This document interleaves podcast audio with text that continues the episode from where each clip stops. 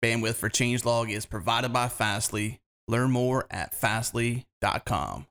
I'm Hillary Hartley. And I'm Aidan Feldman. And, and you're, you're listening, listening, to, the Changelog. Change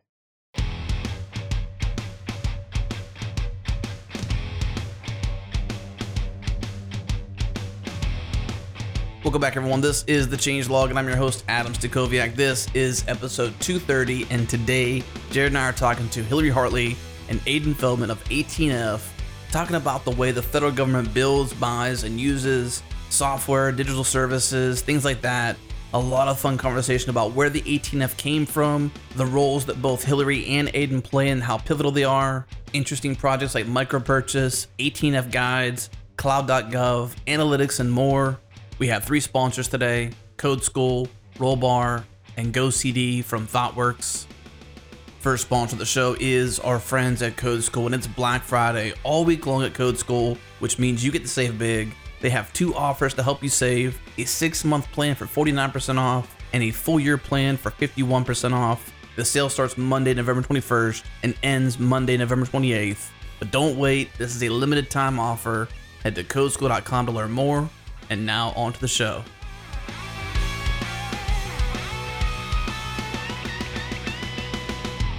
And we are back. We have a fun show today, Jared. 18F. It's mm-hmm. this is a show I think at least six months or more in the making, right?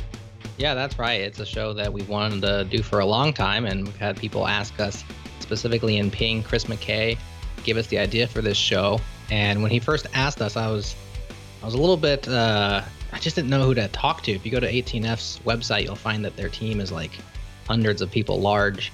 And I didn't know the best person to talk to. Uh, thankfully, we have to give a shout out to Atul Varma, who was in Ping on a different issue. And uh, we got to talk and realized Atul has connections at 18F, perhaps. I'd, he may even work there, I, I don't recall. But Atul introduced us to Hillary Hartley and Aidan Feldman and we were able to uh, line up a show. So Hillary and Aidan, thanks so much for joining us on the Changelog. Thanks for having us. Excited to be here. I guess one more thing we should probably plug too, Jared, is Sarah Allen when we had her back on the show. Mm-hmm. Episode 157, actually. Yes, that was a while ago, but we talked to her a little bit about some of the things. It's mostly about building bridges, which is uh, from Bridge Foundry and whatnot, but uh, mm-hmm. that's kind of where I was first enamored by the work being done at 18F. Yeah, absolutely. Go check out that show. Sarah is awesome. And uh, before we get too far into it, we just keep talking about 18F. Perhaps we should get a definition. And uh, let's leave it to Hillary. Hillary, you are the Deputy Executive Director, which is an awesome title there at 18F. Why don't you tell us what it is and what y'all do? Sure. Um, 18F actually came out of the Presidential Innovation Fellowship, which is how uh, I got involved and how Sarah Allen got involved. We were both PIFs, which is an unfortunate acronym, but we've stuck with it. Uh, we were both innovation fellows in 2013, and at the end of 2013, a few things happened. There was a uh, there was a government shutdown. There was also a fairly large government website that failed, and um, 18F did not actually uh, itself contribute to the rescue of healthcare.gov, but that moment kind of catalyzed a lot of things at the federal government level, and it, it gave a lot of us working on technology in that space, you know, kind of a, a common vocabulary and also a common playbook for how we were going to approach this stuff. So at the end of 2013, a bunch of presidential innovation fellows decided to stick around the General Services Administration uh, for a little bit longer, and we created a small team at the time, which was designed essentially to work with other agencies helping them build uh, software and digital services. So, uh, in a nutshell, 18F is a consultancy made up of uh, federal government employees. So, we are a, a, government team inside the, the GSA, the General Services Administration, that works with other federal agencies.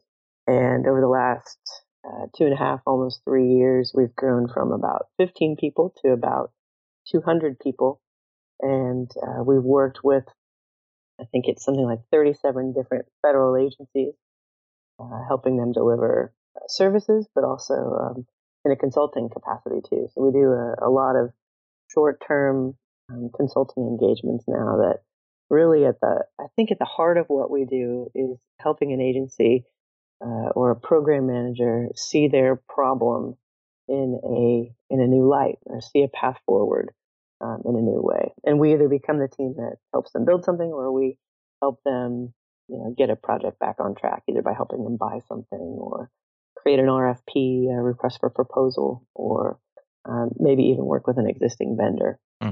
So that's kind of the the scope of what we do. With again at the heart of it, really just being the people who are helping our, our agency partners really kind of see their technology challenges in uh, in a new way. You said the the word agency, right? That's the the how you act internally as 18 if you're an agency. We are inside, yeah, the General Services Administration, which is um, which is a federal government agency, and then we work uh, in partnership with the other federal government agencies. Well, the reason why I asked that question is um, it's common in bigger companies to have essentially what gets branded or termed the marketing team, right? But they're mm. they're essentially an internal agency to the organization, and it may have many departments, many branches. And this seems like a much bigger, you know, broader version of that that a lot of larger corporations tend to have. Is that accurate to say? Where you work for different departments and they kind of uh, reach out to you for different things they're trying to do or new problems they're trying to solve, and you help them and come alongside them to solve those problems. Yeah, I think that I think that's definitely a, a fair comparison. One of the reasons we sort of frame it as a consultancy is because we actually do operate that way. We operate as a business, so uh, you know we are inside government, but we're not getting appropriations from Congress. We're not getting getting money given to us. Uh, we actually charge the other agencies an, an hourly rate right. to, to work with us. Mm very similar in, in organizations that are like that too. Uh, slightly different, except they're not exchanging money, but they do tend to bill hours or at least think about mm-hmm. time and effort and things like that. They just don't say it's an open check and have fun.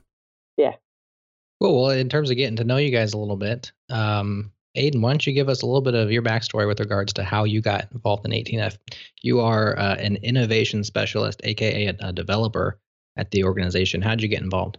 Yeah, so I've been at 18F for just over two years. Uh, I had, you know, worked at tech companies, startups, and things before that, and never ever considered working in government until uh, a former coworker, you know, pointed it out to me and said, you know, this is a really cool team that you know believes really strongly in open source, which is something I feel really strongly about. And you know, you can't really ask for a better mission. So I ended up talking with a couple people on the team, and yeah, just kind of fell in love, and so I've been there ever since. I read that you're also an instructor at Cornell. Can you tell us about that a little bit? Yeah, so uh, you know, outside of my work with GSA, I do some teaching. Um, yeah, right now I'm doing a class at Cornell, uh, kind of teaching about how large scale systems you know work uh, when you're when you're doing web development. So you know, understanding DevOps principles and um, all different layers of the stack, that kind of thing. So yeah, in general, outside of work, I do a lot a lot with people learning to code, and that's something I'm also really excited about. Very cool. Now, Hillary, we have to ask you about this because you have an awesome single word Twitter handle, Hillary, which shows that you've you've been around. You you got that one probably early, as many of us have to go, you know, either uh, mock name or full name or underscore something. Yeah, or put our age at the end or something like that. But you had you got Hillary, which is an awesome Twitter handle. But I gotta imagine being Hillary during the 2016 election probably brought to you a lot of noise. Can you tell us about what it's like to have that handle on Twitter this year? Yeah, the last year or two, even. Um, yeah. Twitter has not been especially usable for me. Um, at least how I used to, you know, use it to keep in touch with uh, friends and family, but also, you know, uh, if I'm speaking at a conference, people, you know, talking uh, to me, asking questions, etc. Um, most most everything that is actually something I would want to read is completely buried mm. in um, noise. Is a very nice way to say it.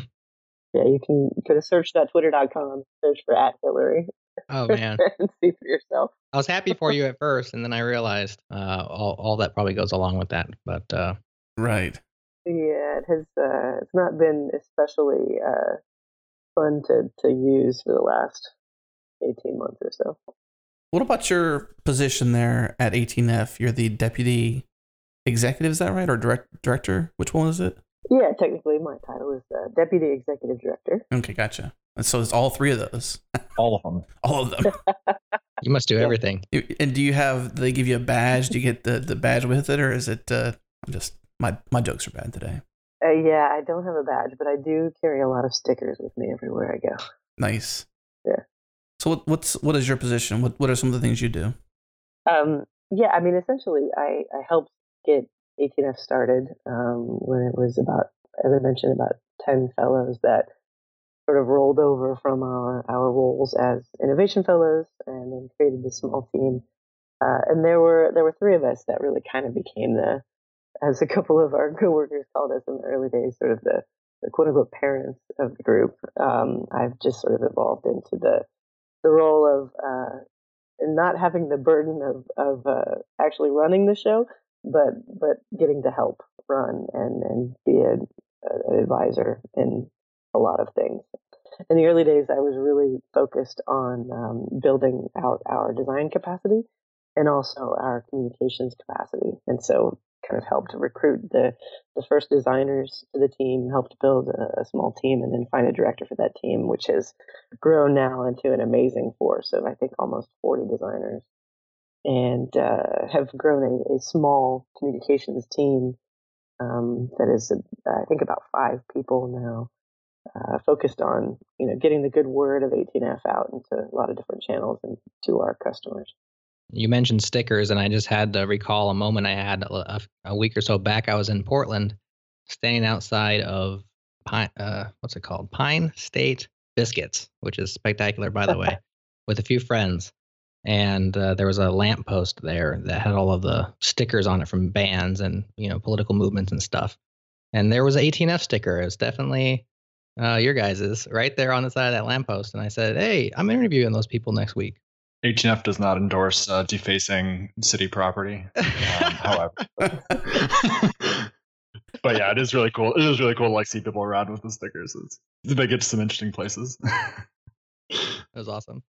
We have uh, we have I think five people in the Portland area right now. Okay. That's how I got there. Then somebody put it there. Yeah, I think probably those people are going to Pine State Biscuits because that place, like I said, is spectacular. If you're in the area, check them out. This is not a paid endorsement.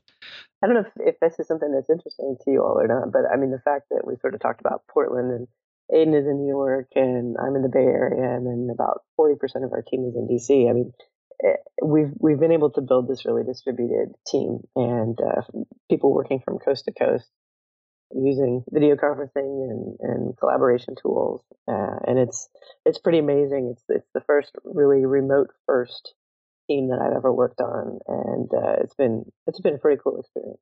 That is cool, especially for a government agency to be spread out across uh, like that. I noticed that 18F, for those curious about the name, comes from 18th and F Streets, which are in Washington, D.C., and probably the crossroads of your uh, main headquarters. But yeah, tell us about working remotely and building a remote team and s- maybe even some of the tools that you guys use and that kind of stuff.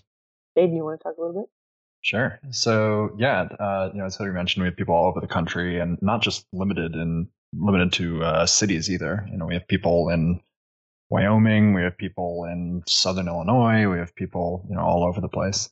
So yeah, I've been working remotely for a few years, uh, including you know before 18F, and I yeah, I think we you know it takes a lot of like commitment to kind of have a remote first team, but actually GSA, the agency we work for, you know, I think 18F does remote really well, but really the agency has been doing remote longer than 18F has existed. So GSA has like a really, you know, forward thinking telework policy and things like that. And so, you know, I think uh, there is more more distributed work in government than maybe would, you know, someone would guess just because of, you know, the sheer size of it and, you know, the fact that it has to cover the entire country. So, you know, within 18F, we are on chat all day. We use we use Slack very very heavily.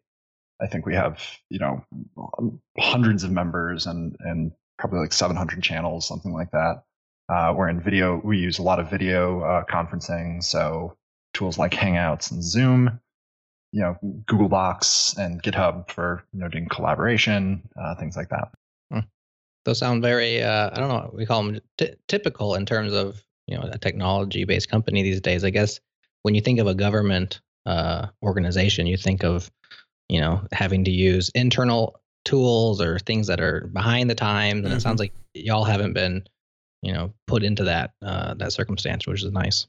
Yeah, I think um, you know, kind of credit to Hillary and others that you know have been around uh, since the beginning. You know, when I came in, you sort of wouldn't notice that uh, 18F weren't an actual startup. You know, out just in the private sector, and you know where you really start to feel it is where in the projects and in the you know kind of bureaucracy that you have to go through for HR or other you know other you know sort of limitations and like what you can or can't talk about those kinds of things but yeah i mean 18f you know i think we strive to yeah make it feel like a startup where you wouldn't even notice that it's different in terms of tooling culture that kind of thing so hillary in, uh, in one of your emails back to us you'd mentioned some details around why you're an open source team and maybe even why open source is such a big deal to the government and maybe even 18f directly and then all those that hire you internally in the government to to do some cool stuff.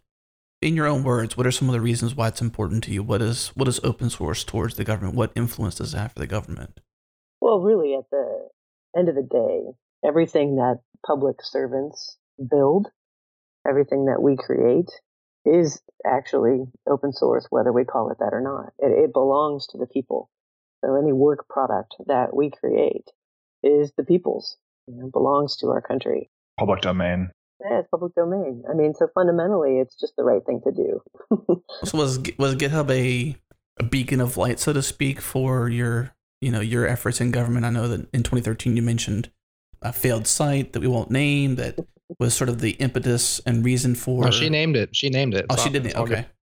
I didn't want to throw any shade. You know, that's all. right.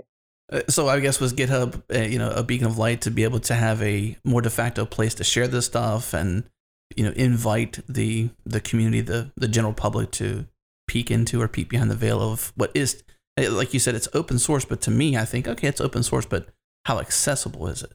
Right. Yeah. And and and that's a really fair question and something that uh, I think we're getting better at, thanks to a lot of effort by Aidan and others on our team. I mean, if you look at GitHub, actually, uh, there have been government teams using it for a number of years now. Code.gov just launched and is pulling in repositories, and it's going to be the official place to, to go find government code. But uh, actually, if you go look at uh, govcode.org, uh, that's, that's actually one of our colleagues that pulled that together before he even worked uh, for 18F.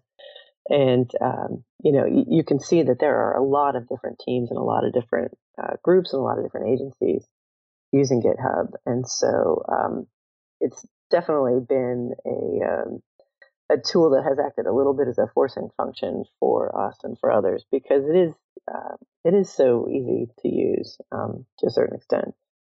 You know, I I sort of said that at the end of the day, like it's it's the right thing to do, but it's also um, the amount, hopefully, the amount of reuse and the amount of savings um, that we will see across the government, and not just at the federal level, but also at the state and county and territory level, well into the future. Hopefully, uh, we see a lot of cost savings that come from people being able to uh, easily find and adapt tools and, and things that 18F and other teams built.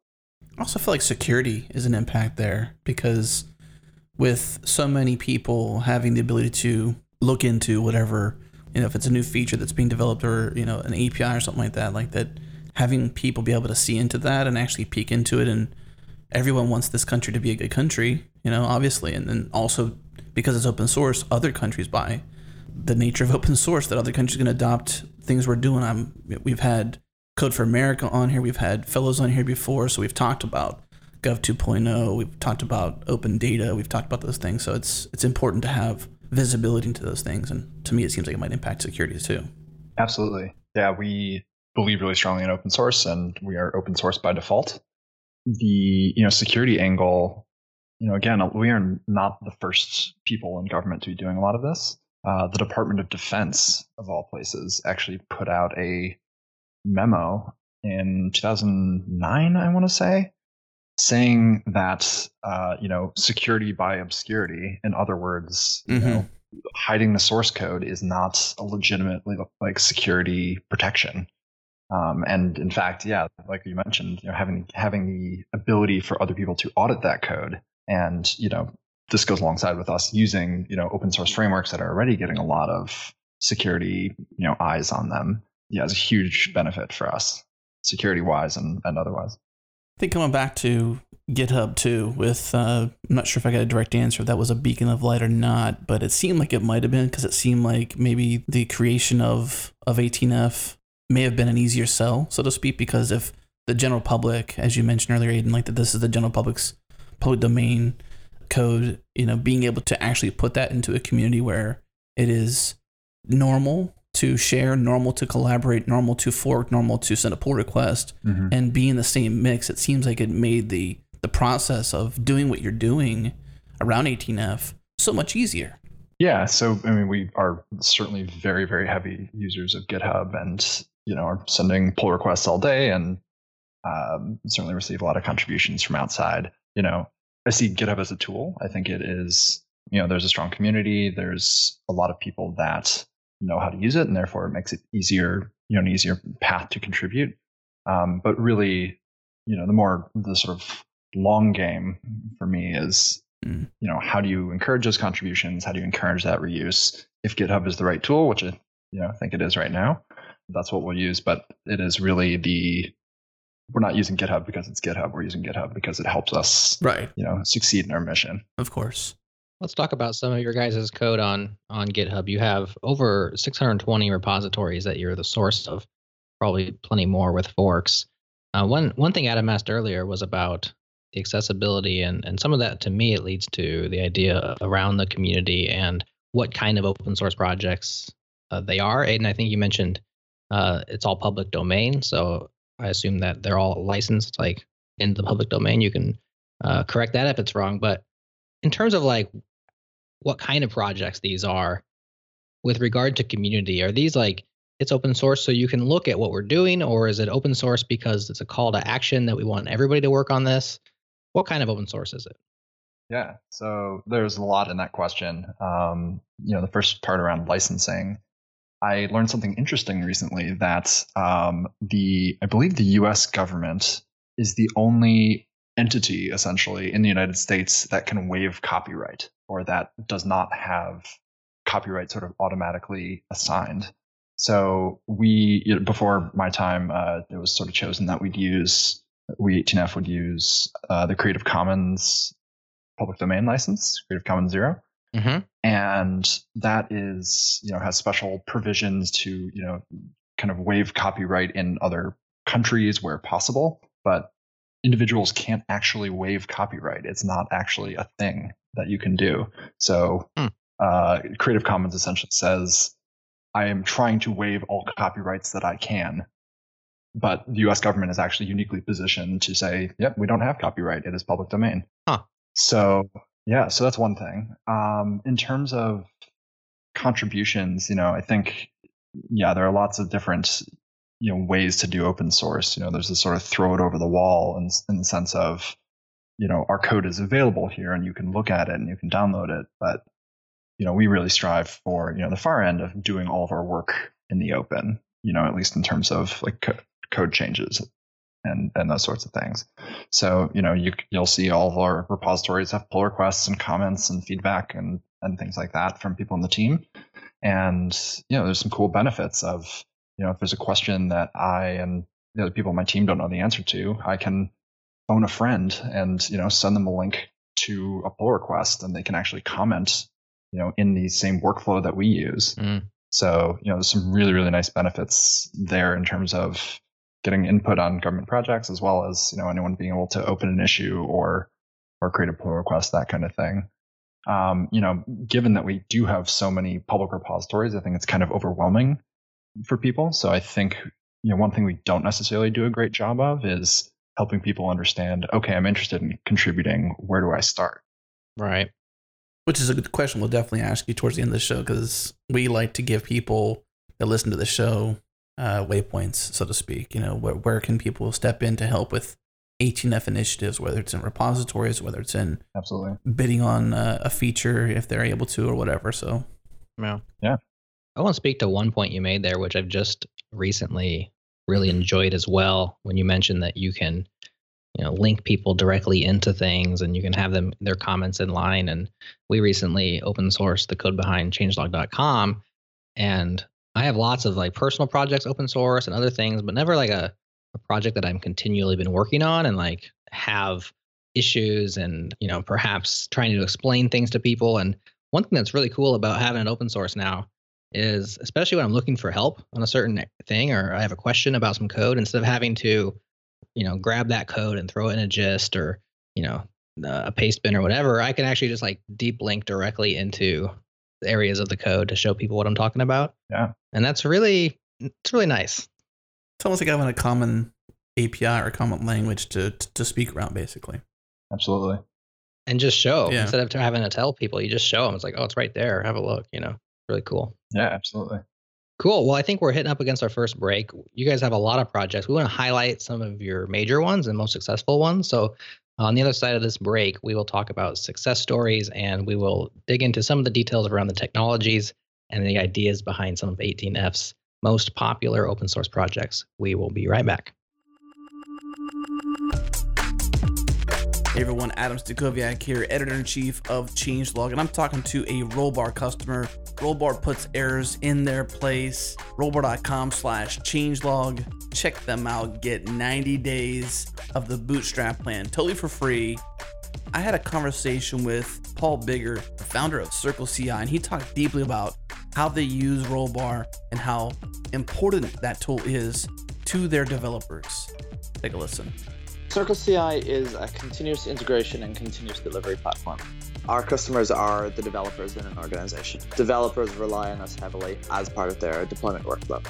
So let's assume anyone listening to this is someone who needs to use Rollbar. Someone needs to know about this tool, needs to know about this product, needs to know how it's changed how you do business because of it. I'd like them to know how important this tool is to you. And a better question might even be could you have done what you're doing with Circle CI without Rollbar's help?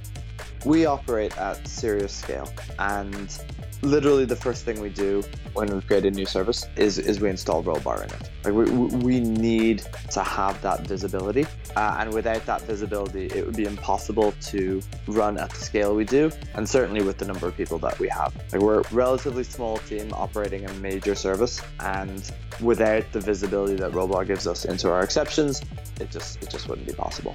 If there's people out there who ship code without Rollbar, I, I can only imagine the pain that they're going through. Oh, that's awesome. Thanks, Paul. I appreciate your time. So, listeners, we have a special offer for you. Go to rollbar.com slash changelog, sign up, get the bootstrap plan for free for 90 days. That's 300,000 errors tracked, totally for free. Give Rollbar a try today. Head over to rollbar.com slash changelog.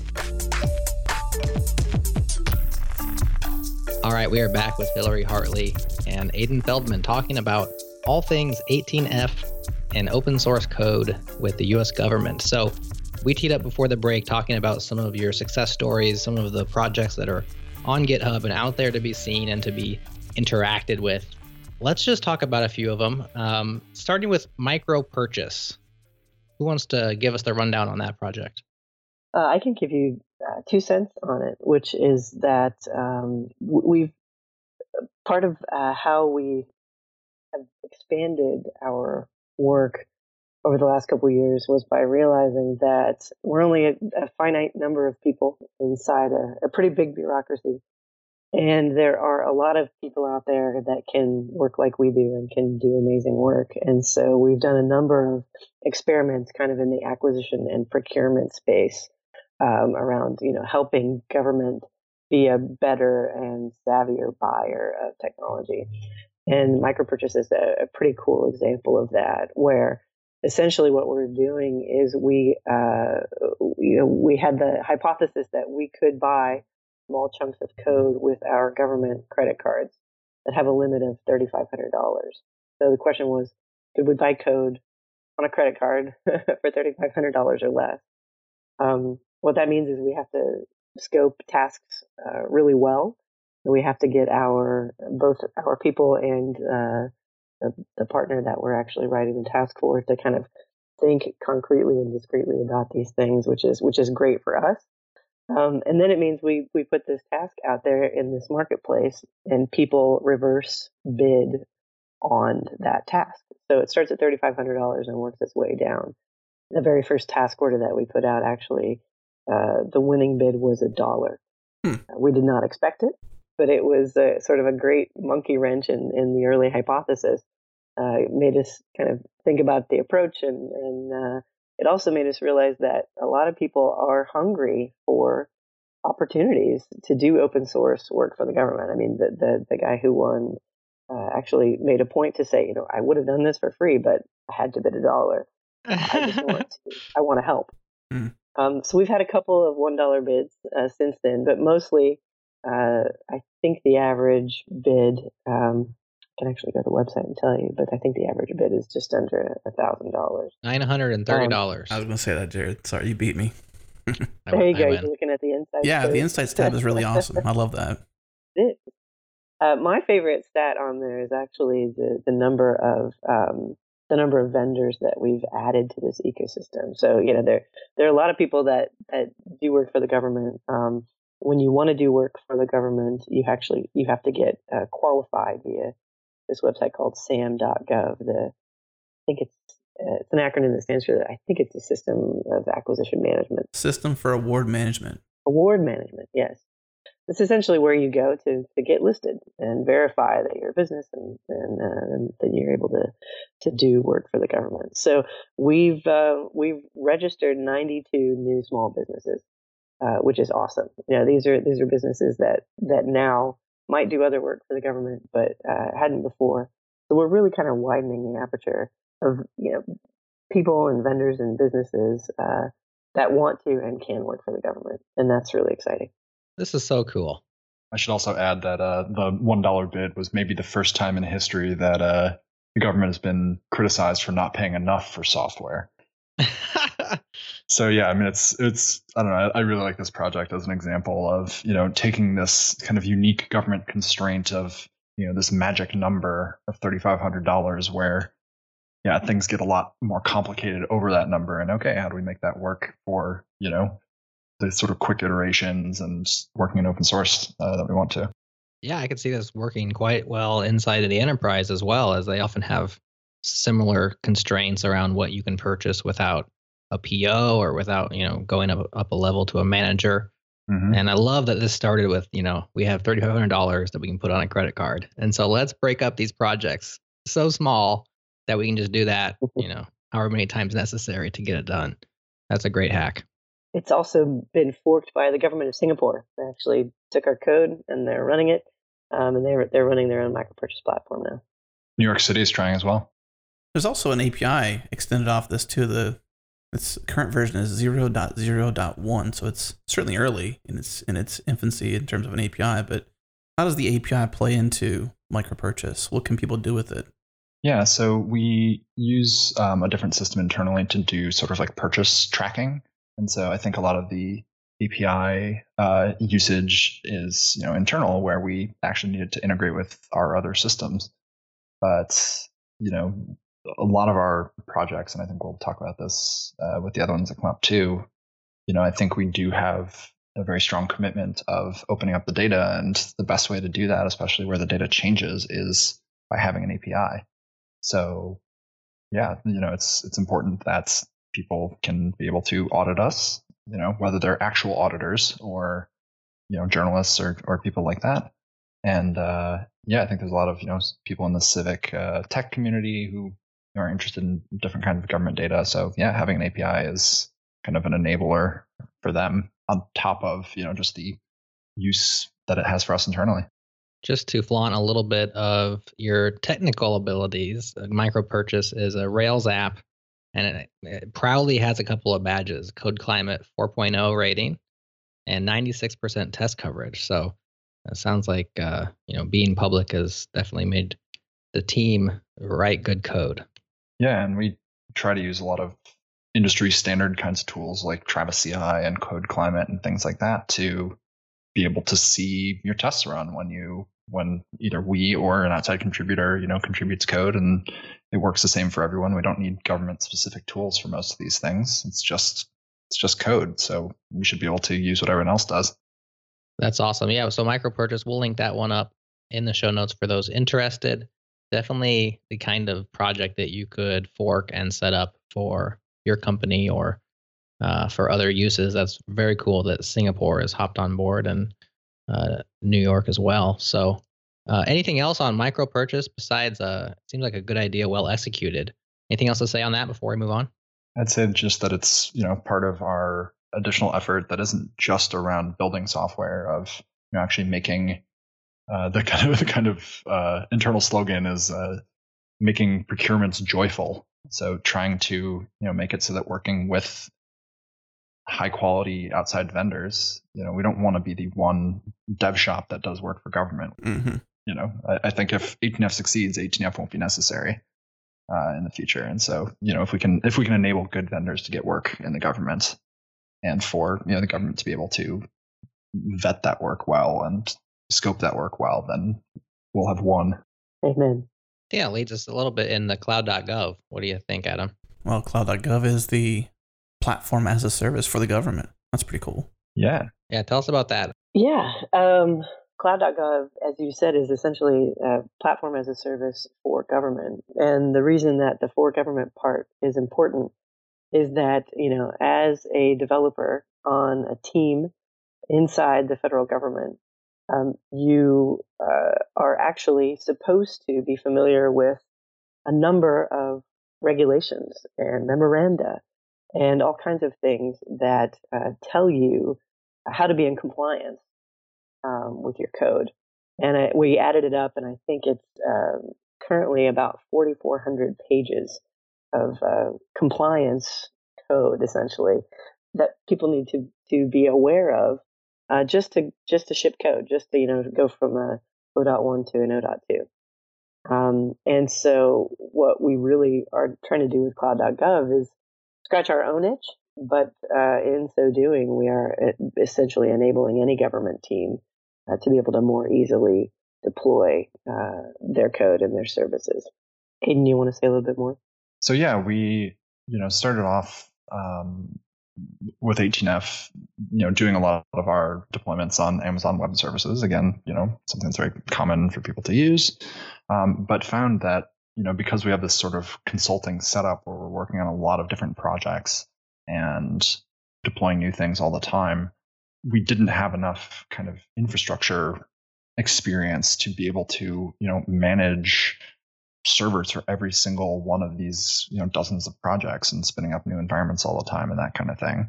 So, you know, cloud.gov came out of us sort of looking at the landscape and saying, you know, okay, how can we centralize this experience a bit and not have to have a huge amount of overhead in setting up servers and renewing certificates in you know installing security patches those kinds of things how can we centralize that so that teams can just focus on you know their actual task at hand and uh, so yeah it started off as you know a project that we were using internally and you know became clear very quickly that hey there's no reason this wouldn't be useful to other government agencies who have this compliance burden. And so not not only can we centralize a lot of the technology things that are needed, things like access control, things like um, the security updates, et cetera, you know, by cloud.gov taking on those kind of burdens, we can kind of solve for it once, both from a technical and like compliance perspective. And then, you know, teams to get through that compliance kind of hoop, uh, it's much, much simpler because they're just focusing on the things that are specific to them. Is this like a sustainability play? Like in terms of like are you is this platform going to be something that will can sustain 18f moving forward in terms of income uh, from other agencies?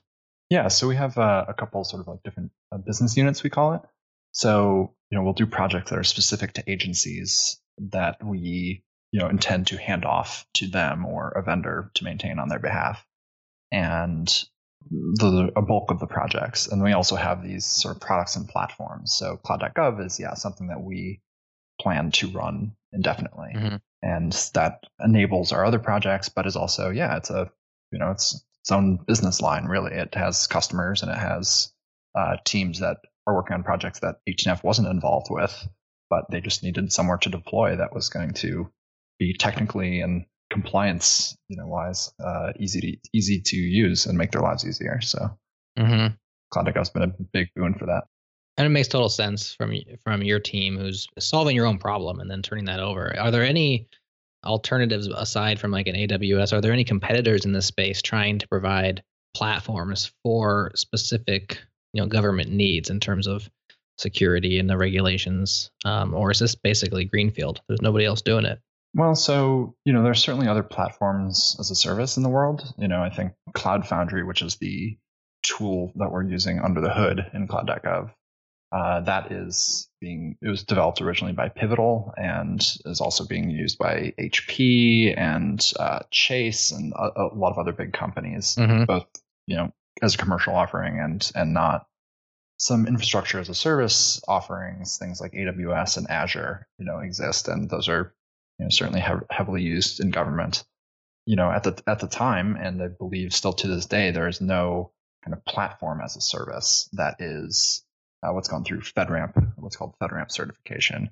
So yeah, there is no platform as a service that is commercially available, or or I should say available to government, you know, from the commercial world. Mm. Um, I hope that I hope that changes actually, because one of the benefits of using this open source platform is that there is um, a lot of platform independence. You know, if your app works on cloud.gov, it'll work on Pivotal Web Services or or you know, yeah, or these other companies that are offering Cloud Foundry.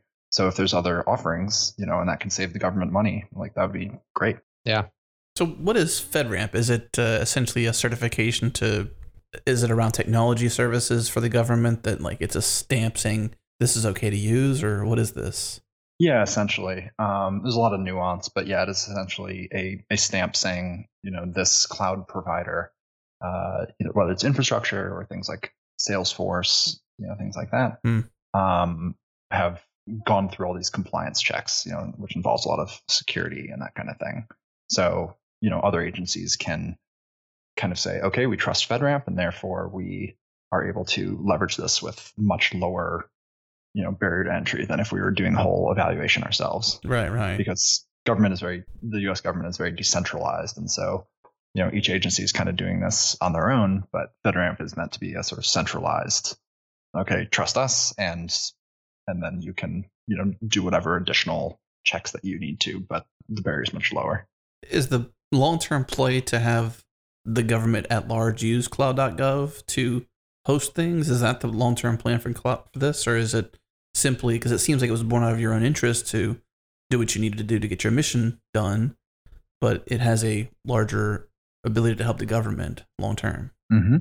Yes, I mean we already have you know sort of external customers, you know, like the Environmental Protection Agency uh, launching something that their teams are building. Um, All this is under 18F. Then this is built by 18F. Mm-hmm. But yeah, we don't. It's it's never. It's not meant to be like the exclusive offering. You know, we don't. We're we're never going to be in a position where we mandate that people use cloud.gov. Right. But if you have a barrier to get certified though, or to get FedRAMP, as you mentioned, mm-hmm. if that's a thing, I don't know if FedRAMP is a thing, but yeah, you know, if if you have to have that stamp, then that that pool of availability is limited. Then you might be the easiest choice, and so by definition, federated or mandated. Yeah, I mean, we, you know, actually, I am also working on making the FedRAMP barrier lower. So, you know, like the acquisitions, you know, we don't want to be the only game in town. Right. We are doing a lot of this work because uh, it's actually, you know, a lot of ways easier to do it from within government than outside. But yeah, we don't want to exclude vendors. We, you know, I think we believe competition is good, and so hmm. if we can offer this, but also, you know, simultaneously try and lower those barriers. That's a win for everyone. It seems like your actions have definitely backed up that sentiment in terms of micro purchase and in terms of this idea behind making procurement a joy. Uh, one way to do that is to have more competition, you know, amongst those that you can procure from. And so that doesn't. Uh, just wanted to say that that seems like more than just lip service to me. It sounds like Aidan, you're actually speaking out of you know the the organization's desire for real. Absolutely. Someone kind of alluded to it a minute ago, but uh, there's a there's a good saying that you know we definitely were not the first to to use, but that applies here and, and applies to a lot of our projects, which which is uh, essentially to make the right thing the easiest thing. Um, Cloud.gov definitely falls into that category. So while we will never mandate its use, you know, we do believe that uh, it's making it easy to be in compliant will encourage use. And I mean that goes for like the the web standards project that that we've worked on, the standards.usa.gov. You know, encouraging folks to think about a kind of common look and feel uh, across the government is not that that conversation doesn't always go the way that you want to, but if you can make the right thing to do the easiest thing to do, mm. um, then you see adoption go up. So I think that uh, Cloud.gov is a great example of that. Yeah, especially with regards to your open source code. If you have other agencies that can be reusing some things that you've built, now you've already built it the way that you believe is the right way of doing it. And it's so easy for them to do it the right way because they don't actually have to re implement that. Uh, you have a win in terms of uh, labor, uh, reduced labor, and you also have a win in terms of germinating the right way of doing things into these other agencies. Absolutely and yeah, I mean that can go for you know using all of Cloud.gov, and there's even you know pieces of Cloud.gov. You know, as we've built things around Cloud Foundry, um, the Australian government is using components of Cloud.gov uh, and setting up their own, hmm. you know, sort of in- instance of of Cloud Foundry. So you know, it, it yeah, it goes even deeper. Of you know, even if it's not the same actual system that they're running, that you know, the more modular you make things, the better you document, the better you think about making sort of provider agnostic, that kind of thing, the more mm-hmm. the more potential for reuse. Hillary, eh, right now you're very much preaching to the choir. Like we totally understand these things. We are with you 100% of the way. Uh, eh, all the fans of 18F in the software community and in open source, like we already understand all the the virtues of open source, and we we share. We have a kind of a common ground in terms of value and the arguments for. I imagine throughout 18F's history, there's been uh, pushback. There's been naysayers. There's been fights that you guys have had to fight. Can you give us some insight into how well these ideas and the, the this user centric digital services, which is something that you believe in, um, and open source has been to establish as a thing the government should do? You know, it's interesting. Um, there have probably been um, some conversations and some pushback, but for the most part, we've been really lucky for two reasons. One is we have great support from our agency. So, uh, you know, inside GSA, they believe in what we're doing and they uh, want to give us the the air cover and the room to uh, to experiment and to uh, try to figure out what the right things to do are. Second thing is that um, we grew very uh, sort of slowly uh, in the beginning, and we're lucky to find early customers, early partners, both inside our agency and and in other agencies like the CIO of um, the U.S. Citizenship and Immigration Service, Mark Schwartz. Uh, we were able to find great early partners like him who already had agile teams. They were already, you know, uh, drinking the Kool Aid about open source and user centered design. And so it enabled us to really uh, kind of build up um, some wins and build up some talking points and and and create some stories early on uh, that we could then take out to folks who uh, who were new to some of this. So those two things really kind of set us on a on a path where uh, you know we say all the time inside our team, you know, show don't tell you know, uh, show the thing. And, um, and that's what I think enables us to kind of bring folks along who it really may be new to or uh, kind of unknown territory. Um, but we also we we insulate ourselves from it a little bit as well because you know we we write the way that we work and the sort of how of 18F. We write a lot of that into our uh, contracts, if you will. So we don't exactly do contracts, so to speak, but they're called interagency agreements. And we write a lot of, of that stuff into our interagency agreements so that when, you know, people do sign on the bottom line uh, to work with us, they know that uh, we're an open source team, uh, which means uh, we're going to default to being in, being open source unless there's a very, very compelling you know, security, privacy, etc. reason not to.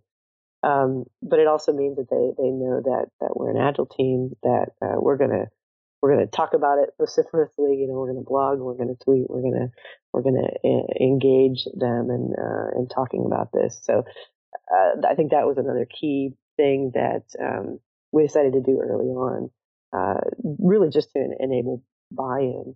I'd add uh, doing a lot of user research too. Yeah, yeah, absolutely. I think the biggest pushback comes from, uh, and, and rightly so, comes from industry. Um, you know, wanting to work with us, but having a COTS product that's that's not going to be open source. It is their bread and butter. That's how they make money.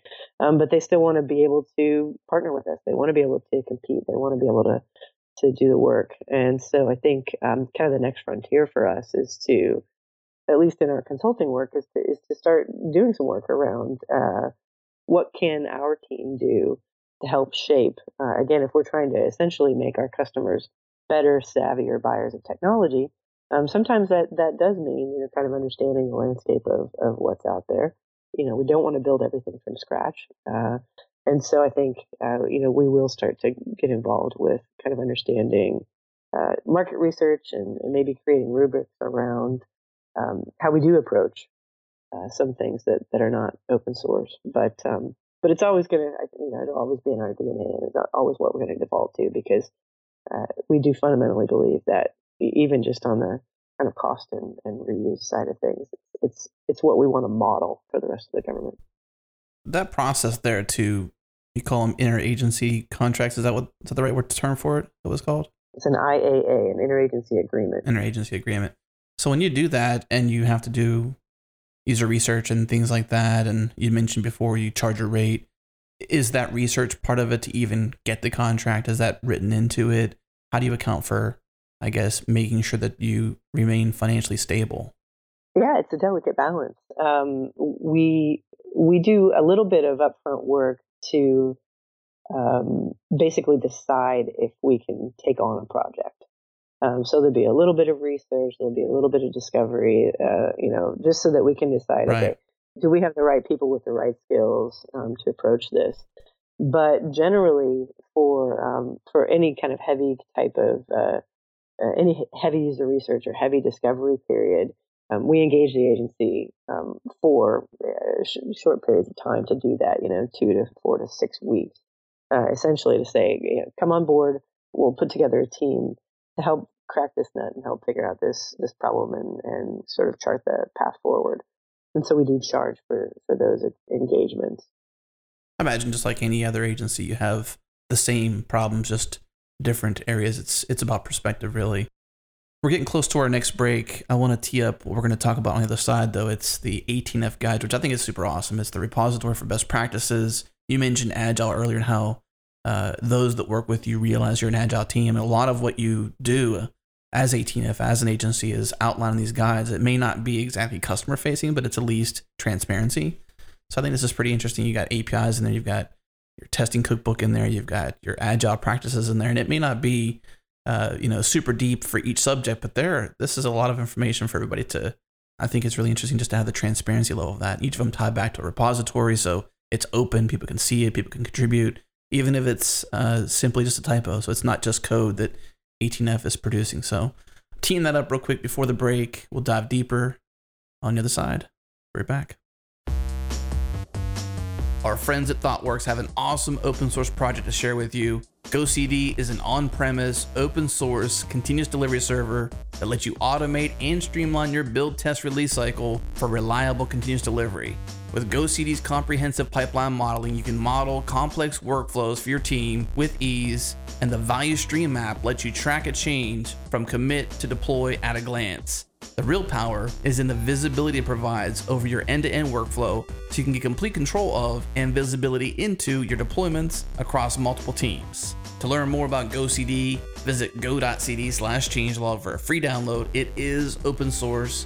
Commercial support is also available and enterprise add ons as well, including disaster recovery. Once again, go.cd slash changelog. And now back to the show.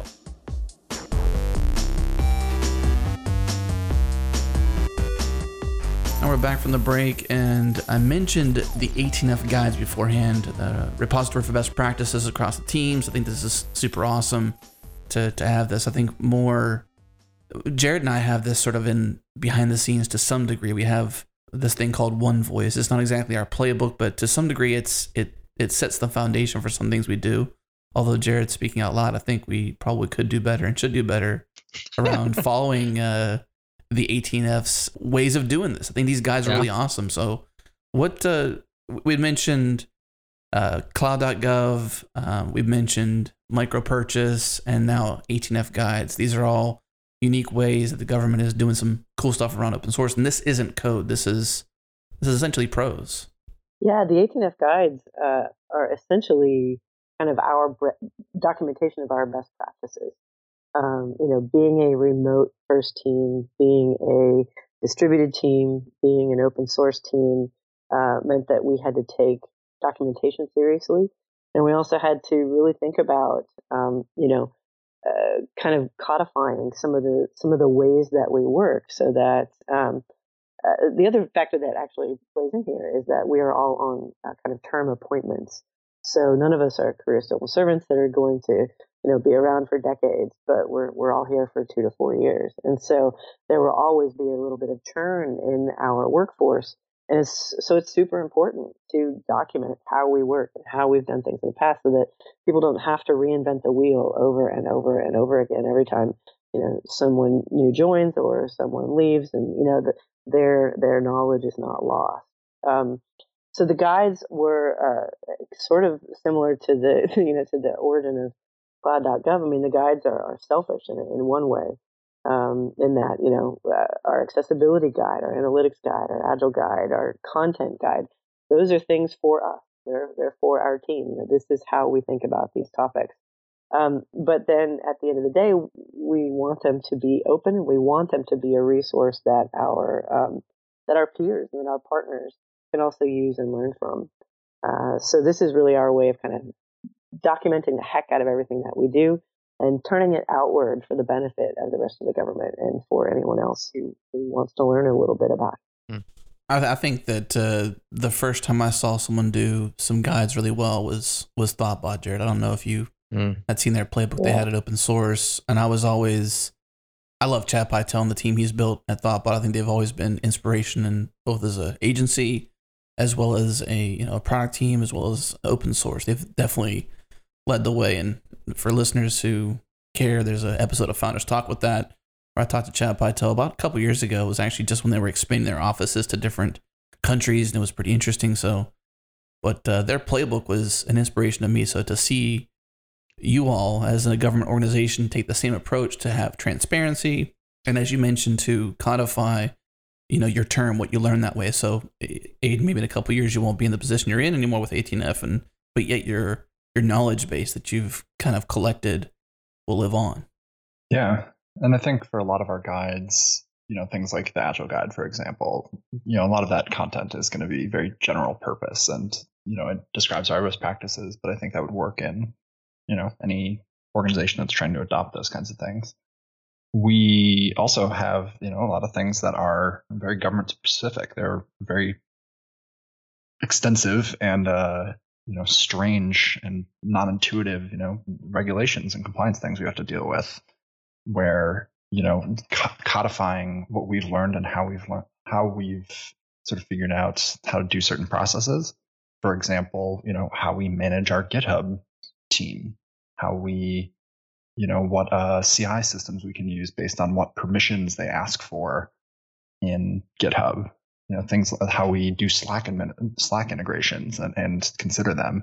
All these kinds of things are very specific to government and not something that you probably have to think about outside, but us having codified that for you know our internal admins and things to use, you know, someone else from another agency can see that and say, oh, well, they've already like figured out how to do this in a safe and you know legal way, so or, or you know regulation uh, friendly way, and so we can just reuse that and not have to reinvent the wheel.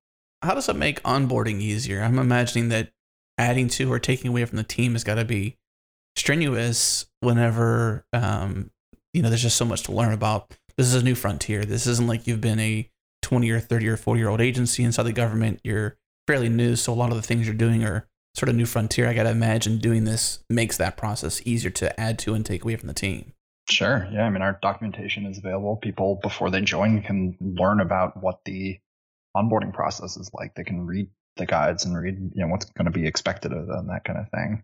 Uh, we even have a tool that we built called uh, Dolores Landingham, which is a nod to the West Wing character. Nice. Okay. That uh, you know helps with onboarding by essentially doing like a drip campaign over Slack. So you know on the first day, like, hey, have you remembered to sign up for your healthcare or whatever? On the hmm. second day, like, hey, if you have you gone and read this guide? You know, so that's uh, so that's another thing where you know, yeah, onboarding in government is not uh, a small feat, and so we can sort of have guide, guides and tooling, all of which are open source and reusable. You know, that can sort of allow that. That's a very cool idea. An internal drip campaign via Slack to onboard people. Yeah, I like that. Yeah, yeah, that's been reused by other organizations too. So grab the code. I'm over here perusing your blogging section. You have a section called "Writing a Great Post," and I'm just taking down notes on how I can be a better blogger. So uh, when you say general purpose, I mean this this this is very general purpose. Definitely. Is it essentially if you've learned something, do your best to share it here as a guide? No, it's even better than that. Like they have specific tips. No, no, no. I mean like how they add to 18F. Oh, yeah. If it's not written down, you know, it, it sort of lives with that person, and that person might leave government, and so, you know, I feel pretty strongly about you know if you're if you're really thinking about getting the best like bang for the buck in terms of you know value to the taxpayers you know for every right. dollar spent essentially like if you don't distill something you've learned into documentation it's you're kind of wasting some value there right so that's what i was meaning jared not so much the blogging side of it was the oh that's yeah. how do they how do they uh, share with the team how to give back through guides yeah that makes total sense i just thought you were talking to me yeah and i don't know how they do that well, I'd like to learn. Aidan, why don't you tell us?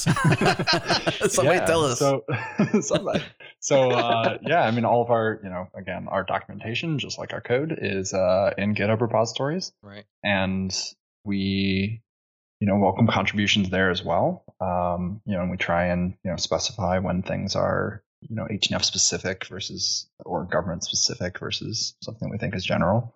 Um, yeah, I mean, open issues. Like, don't be you know, we none of our projects are so are, are Rails or you know something to that sort of scale where we are worried about like noise from issues. So like just don't hesitate to you know to open issues, ask questions. Like we're happy to talk. And we're always excited. Uh, tweet at us. You know whatever whatever method you'll get you'll get in touch with us. Engage basically. Yeah, and um, you know we also have uh, some open Slack channels. So uh, chat.18f.gov. You can you can join some of our public Slack channels and talk to us there. So yeah, any really any way you can get in touch with us, you'll be connected to the right people and you know figure out we'll help you figure out what you want to contribute to that kind of thing very cool we're going to add the chat.18f.gov into the show notes for sure because yeah I, I love it whenever organizations like yours embrace the general public being able to reach out whether it's a github issue or a Slack channel. I think this is certainly, or even the guides being open source. I mean, that that's this is something to be celebrated and to be modeled after. Yeah, we'd love to love to hear from people. So one thing we wanted to talk about before we began to close out was was something we probably couldn't shy away from if uh, if we did the show. The last thing Jared or I want when someone listens to this to say, "Hey, this post came out on the Washington Post and you didn't even mention it, and you talked about sustainability, you talked about the stability of 18F. And you didn't mention this, you know, uh, clickbait type title post. I mean, it's a, probably a great post from Joe Davidson, who's a columnist there. But uh, the title is Why a Federal High Tech Startup is a Money Loser. And it's just basically talking about how 18F is essentially destined to lose money and has been losing money. And it kind of outlines some of the things and there was even uh, in the breaks we mentioned we were going to talk about this, and so Hillary, you mentioned this uh, uh, non-endorsed. I guess it's written from a fan of 18F that says the exact opposite, which is 18F is hardly a waste of money. So we have these two angst here, and just generally, as an organization who cares about open source and the stability of it, and we certainly have outlined some of the value you've added back in, and to add value, you always have to invest. It's not always about just simply making money or, you know, financially uh, profiting, so to speak. Uh, but having good software for our government agencies, good practices for our government agencies, and certainly a beacon of light for other agencies like Singapore or other countries like Singapore to be able to, uh, you know, pick up some of these things and, and do this. But I'm kind of curious what your thoughts are on that post or these posts and, and maybe help us understand the backstory here. Yeah, absolutely. Um, the backstory is that uh, each federal agency has an inspector general, and the inspector general, um, known as the IG for short, um, of that agency is essentially generally charged with ferreting out waste, fraud, and abuse. And um, you know, we've been saying for two years that uh, our time was coming because every program uh, gets audited at some point or another. And 18F went under audit by our IG starting at the beginning of 2016. And so basically from about January through um, you know July or August, I think um, uh, we were essentially under review, and and mostly they were scrutinizing our finances. And uh, it it's probably a little bit more information than we need, but um, essentially 18F is funded by an internal revolving fund um, that is inside the GSA. So it's a it's a fund called the Acquisition Services Fund, which is managed by um, one of the top line business units in GSA called the Federal Acquisition Service. It's a seed fund essentially. Yeah, the Acquisition Services Fund is um, is essentially a revolving fund that uh, they use to purchase kind of good for government services and tools, essentially. And so, uh, you know, they, they made an investment in 18F. Uh, we have a three year memorandum of understanding with them um, that essentially says, you know, we're, we're going to be your startup fund. Um, mm. And when we use the ASF, as we call it, um, programs are required to have a plan to get back to cost neutral. Uh, so it's we've got to be cost recoverable. We've got to eventually get to the place where um, we are putting our investment, uh, you know, putting the investment back into the fund. Um, and so uh, I think to date, uh, over the last three years, we have lost um, about 10 million a year. But again, that's, uh, we grew from, you know, 10 to 200. Uh, we've made investments. I mean, it's interesting. We've, we've focused on projects like cloud.gov, uh, like the micro purchase platform, um, even our guides that as we discussed, like we could not we could not operate as a uh, as an efficient team, nor could we plan to be a sustainable and efficient team into the future without those guides and without all that documentation. That all takes time, yeah. and, it, and, it's unbillable time. It's, it's things that we don't uh, build to anyone but ourselves, and that's what we got scrutinized for in this report. Was really kind of um, uh, not not putting enough back into the fund. Um, but we are on track. Uh, we we have um, a, a, similar um, investigation was actually done by the I, never get the acronym right. The GAO, the General uh, Accountability Office, looked into both 18F um, and USDS over the summer as well. You know what we've confirmed is that you know we we do have a plan to get there. We've been saying that uh, we will probably be cost uh, neutral in uh, 2019. And uh, in the meantime, we are growing revenue. I think uh, I think the stat that we put in our blog post as a as a response to that uh, IG report was that just from fiscal year 2015 to 2016, uh, I think there was a, a 69% increase in revenue. So we are, you know, we are growing our pipeline, we are growing our business, and we also are now able to spend less time on some of this foundational work. You know, we've we've invested the time in the Agile Blanket Purchase Agreement so that we now have 17 other vendors that we can go to uh, to help us scale our efforts. We've invested the time in the micro purchase platform, so now that we've you know we've got 92 other businesses that are helping us do uh, small tasks. We've invested the time in, in, these guides and things like that. So um, you know it's it's I think it's just really important to kind of uh, not miss the the forest or the trees. Um, absolutely, we, we haven't been perfect. We've been in startup mode, but uh, but we're on the right path. I think it's also worth noting that you know if you just frame it in terms of like uh, expenditures or you know or, or revenue, you know all of government that is not the IRS is a money loser, right? They're not they're not bringing in money, and that's not really the point. They're providing value, and that costs money. Um, you know, we are doing a lot of things to try and you know operate more leanly and and you know have better um, or you know have have smaller overhead that kind of thing to try and reach uh, cost recoverability. But it wasn't a waste in that you know that money was just poured down the drain or something like that. That was you know like Hillary said went to you know building building projects that went to um, you know developing documentation that went to uh, you know the work we've done with our partners, et cetera. It's just it hasn't it hasn't balanced out to the point that we need it to, and so we're working towards that. But it wasn't just gone. Mm. You think because of the model applied of the startup uh, business agency uh, inside the government, this this unique thing that you're held to a higher standard to produce revenue because of that? Well, yeah, I mean, it certainly is unusual, right? For, I mean, GSA is the only agency that I really know of that, you know, is meant to have these kind of revenue neutral programs. So it is unusual for government. And, you know, that means we're operating more like a business than, you know, a normal government agency. Mm. Yeah. So it's, it's certainly challenging. And yeah, we're not perfect, but we are constantly improving and, uh, you know, on track to get there. We'll definitely link up both the article in the Washington Post post by Joe Davidson as well as the Medium post uh, by I believe a third party fan or uh, someone who just is in support of 18F, uh, so that people can read those for their own. Adam, real quick, you mentioned this. You're sure this is a good article. I just want to say he did use a good pun in his article, the Washington Post. He said he gives the uh, 18F's financial administration an F. Get it? mm. Mm. So good. That's journalism right there. Just one F, 18 F. yeah, really. Tom Van Antwerp. Good job.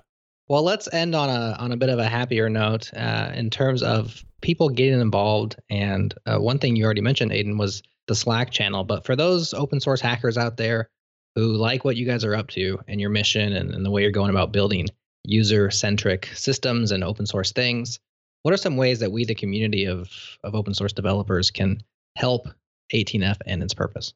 Yeah, so there's a blog post from uh, a few months ago called uh, something like you know a, a, bunch of 18F reusable tools, or you know tools that you can reuse in your organizations or something like that.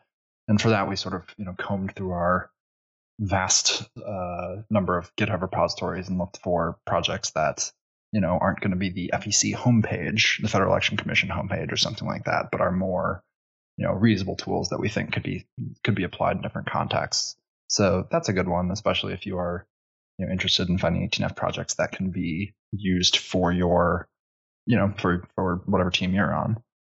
Uh, we do use the help wanted tag on GitHub um, on a number of repositories, so you can search for that you can tweet at us. You know, that's honestly, you know, if you tell us like what your skills are and what you're interested in, it might be the easiest way to to be directed to something, um, or ask in ask in Slack, etc. Is your Twitter account, the 18F Twitter account, pretty active in terms of actually reaching, you know, a team member, or is it a more of a announcement style black hole? There are real people behind that account. yeah. Cool. Yeah, we definitely respond to any uh, you know questions or, or things like that that are that are tweeted to us. And it's just at 18f as you would expect on Twitter. So it's pretty easy. Yeah. Can't get any easier than that besides at Hillary. there you go. so we are uh we are really close on time.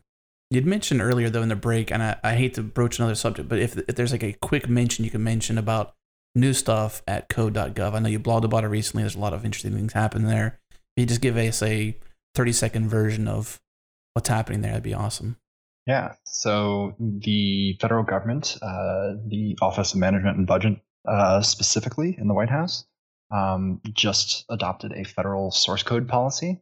So this is saying that, you know, basically we, the federal government, want to have our commitment to public domain actually translate into source code being available. And so, yeah, code.gov is sort of an accompanying piece to this policy, providing a list of actual you know code repositories from various agencies and the sort of collector of those, as well as you know providing guidance to agencies on how to you know kind of do open source, like how do you deal with mixed licenses, how do you deal with outside contributors? Do they need to just, you know, sign a contributor license agreement? You know, what sorts of um, protections do you need to have on your uh, on your source code in terms of what gets merged, that kind of thing. So um, yeah, it's a kind of hybrid of you know public facing in the sense that you know here are, here are projects that you might be interested in, uh, or here's what the government has available, as well as you know government focused guidance. Very cool. Yeah, it's code.gov. And uh, I know there's some recent blog posts on the 18F blog about that. So we'll link up a couple of those, some new interesting things happening there. I think that's uh, certainly a good thing.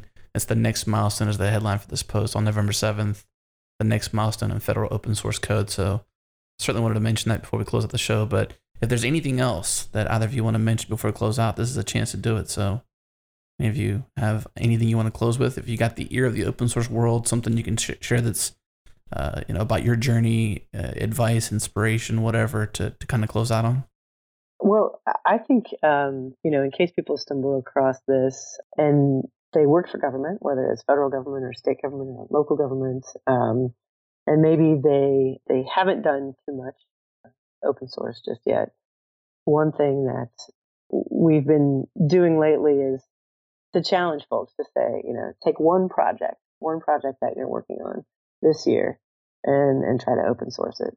And I think that's just really important uh, as we start to see this ethos kind of uh, take over uh, across government and, and not just you know, federal government or, or state government. Yeah. Because again, you know, we're actually starting to see some cities kind of uh, working together to, to solve problems. You know, in San Francisco, they're really interested in, you know, getting two or three or four cities together to figure out how to, uh, you know, solve something with regard to transit or, or, uh, or identity. And open source is going to be the path forward on, uh, with that. So that's, that's really exciting. That's a great way to close, Hillary. And you actually uh, have a guide to back it up. There's a 18F open source guide, which is essentially a process to name your project, making the repo descriptions clear, uh, README documentation. So if anybody out there is listening, as Hillary just said, uh, we're to link up in the show notes this open source style guide to, to kind of help you take that next step, which Hillary asked you to do. So, and if you're in government and you listen to this show, reach out to us. We want to hear what you got to say about this project and, and just in general your questions on open source. You can email us at editors at changelog.com or hit us up on GitHub. We have an open inbox there called ping. So if you go to github.com slash the changelog slash ping, uh, submit an issue. We'd like to do that in the public because, Jared, how cool is that? I mean, this show started as an open source or an open repo ping. Right. And it's our open inbox. It helps us uh, at mention Hillary, at mention Aidan, and be able to pull them into to the show and, and have this conversation. Absolutely, we love it. So uh, definitely go out there if you have show ideas, send them to us. We are we are all ears. All ears. And with that, that is the show. So we'll close out. Hillary and Aidan, thank you so much for your service for our country and the government. And as uh, as fellow hackers, we appreciate your care and love for the open source uh, software out there, as well as the community that powers it, and uh, making it such an important endeavor for our country to support. And and uh, that's that's just super awesome. And listeners, thank you so much for tuning in to this show. And uh, with that, let's say goodbye. Bye. Thanks. Au revoir. Bye bye. I love you.